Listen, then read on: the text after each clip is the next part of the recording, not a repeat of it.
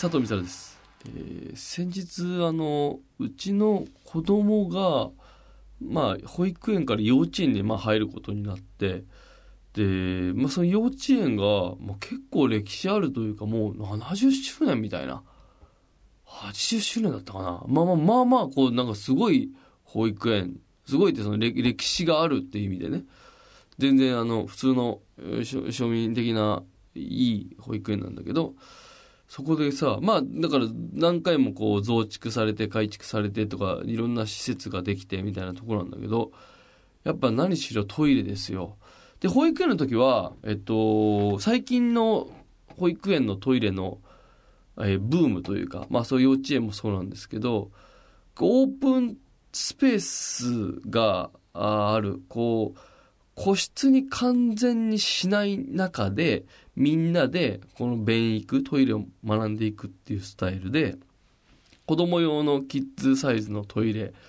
でこうなんていうのかなおまるみたいなものを想像していただけると分かるんだけどまあああいうもので、えー、しっかりとした素材でできているものが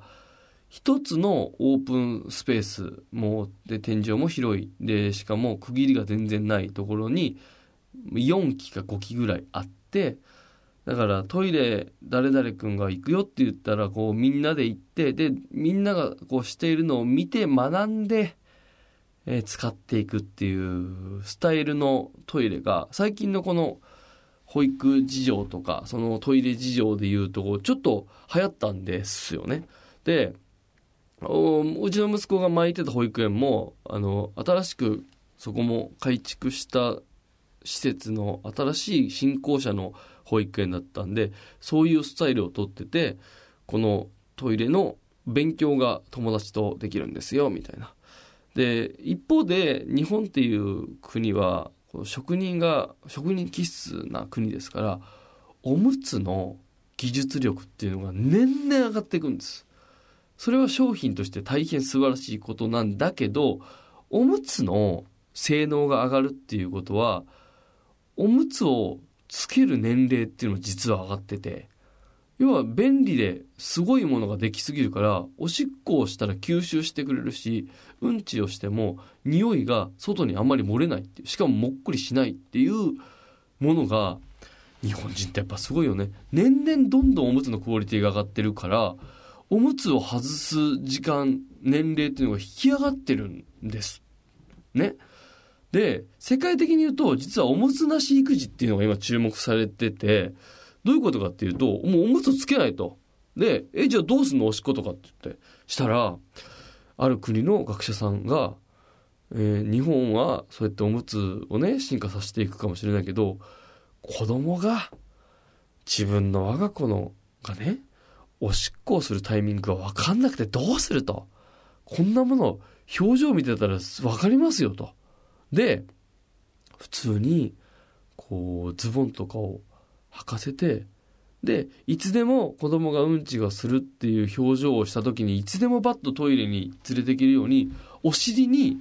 なんていうのかな、こう穴が開いてるような状況のパンツ履かせんだって。うん。っていう国があるぐらい、おむつなし育児っていう。本当に表情を見て、あ、うんちしそうだなって言って、僕の体感だと、1歳、2歳の時に、こいつ、うんちしそうだなっていうの顔ではね、わかんないんだけど、でも、あのー、そういう国があるってこと。それ、その、その国の、その風習的にね、あとはその、なんていうのかな、国の経済的なもので、その、おむつっていうものを買うような文化がなかったりとか、そういう会社がそもそもなかったりとかするような国であれば、当然そうなるわけですよ。そうするしかないわけだから。人間っていうものに立ち返ると、当然そうなっていくわけでしょ。おむつなんてそもそも最初からあったわけじゃないんだからさ。でさ、えー、そういうおむつなし育児っていうのが注目されていく中、あのー、うちの息子がまあ3歳で、ちょうどおむつが外れるか外れないかみたいな、ちょうどこう、外してても平気な日もあったりみたいな年なんだけど、ね。まあ、そんな子が多い、3歳ぐらいだと。まあ、外してる子がで出てきてるな、ぐらいの感じなんだけど、うちの親の世代から言うと、あの、だから俺らが子供の頃は、2歳でまあ外れるんだってね。外れてたと。うんいう、だから1歳ぐらいは平均して、この数十年で上がってるってことなんだよね。だから多分まあ日本の技術力で言うともうちょっとおむつは良くなるだろうから、そうなった時にもしかしたらまたそのおむつを子供たちがしなくなるっていう年齢が引き上がるのかもわかんないね。どっちがいいとか悪いとか一回置いといての話ですけど、現象としてはまあそういうことが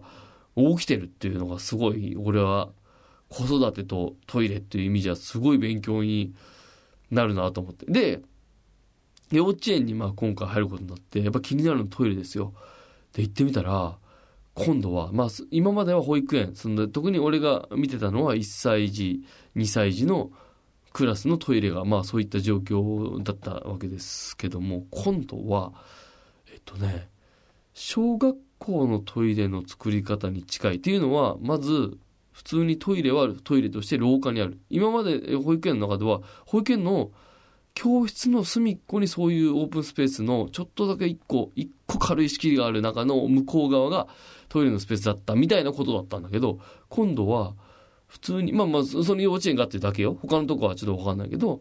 普通に廊下にあるの。で、やっぱりこれはね、まあ子供が楽しくなるようにっていう工夫なのかわかんないですけども、とにかく原色をこう使って明るく楽しいような雰囲気にしたった。多分トイレっていうものにネガな印象を植え付けないようにしてるんだと思うけども、で、まあ当然掃除も徹底してあるし、で、最近は昔の学校のトイレの作り方と違って、昔はもう湿らして掃除してたんだね。水をぶんまいて、あのー、ゴリゴリにこう床をあの、ブラシみたいなのこすってるっていう。で、それで何が起きてたかっていうと、カビがめちゃくちゃ生えてたっていうね。で、あのー、普通に拭き掃除で拭けるようなトイレが最近増えて、実は床がね。そんなに水を大量に使わなくてもいいような素材のものの床が増えてる。昔はちょっと石みたいなのとかでできてたんだけどさ。でそれがまあもう変わって、まあそういういったものの素材でできてる。汚れがつきにくいような、あのー、素材ね。で、えっ、ー、と、そんなに水を使わなくてもいいような素材の床でできてて、まあ、で、明るい。で、で、壁とかも凹凸がないような作りになってて、で、普通に、まあ男性の方は、普通に皆さんが学校とかで、とかあるような、小便器が何機か並んでるのを想像していただけると、まあそれが、キッズサイズの、えー、小便器が並んでて、で、個室に、個室が2機か3機ぐらいあって、いわゆる座ってする大便器があるっていうような状況でしたね。で、とにかく明るく楽しい雰囲気になってるから、やっぱり僕がこうずっとこのトイレ、小学生がトイレ、学校のトイレに行けないっていう非常に悲しい問題があるんですけれども、それっていうのは何かっていうと、やっぱトイレが薄暗かったり汚かったりして、ちょっとでもこうネガな印象があるから学校でトイレをすることでいじめられちゃったりとか、あの、そういった問題が起きてるっていうのはトイレっていうものがやっぱりちょっと何か闇を抱えたり、ちょっとこのネガな部分をこう包括しているようなイメージが多分あるから、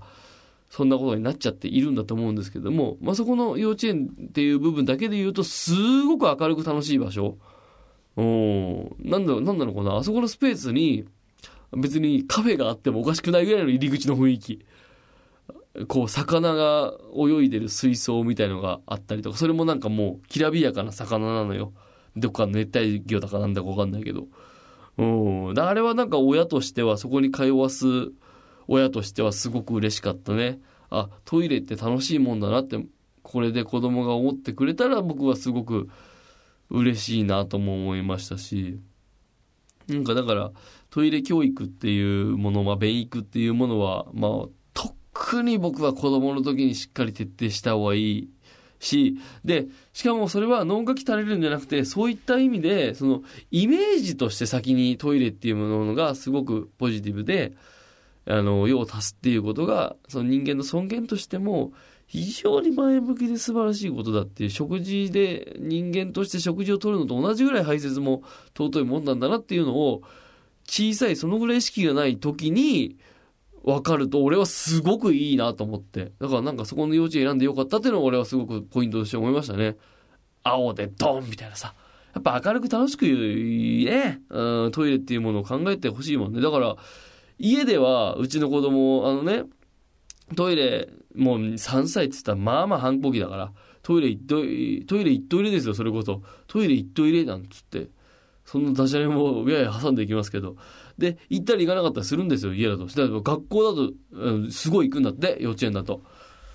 それはなんかいいよね。うん。なんか楽しいなと思いました。えータイトルコールまでしてなかったですね。えー行きましょう。佐藤美沙連休ゲスト。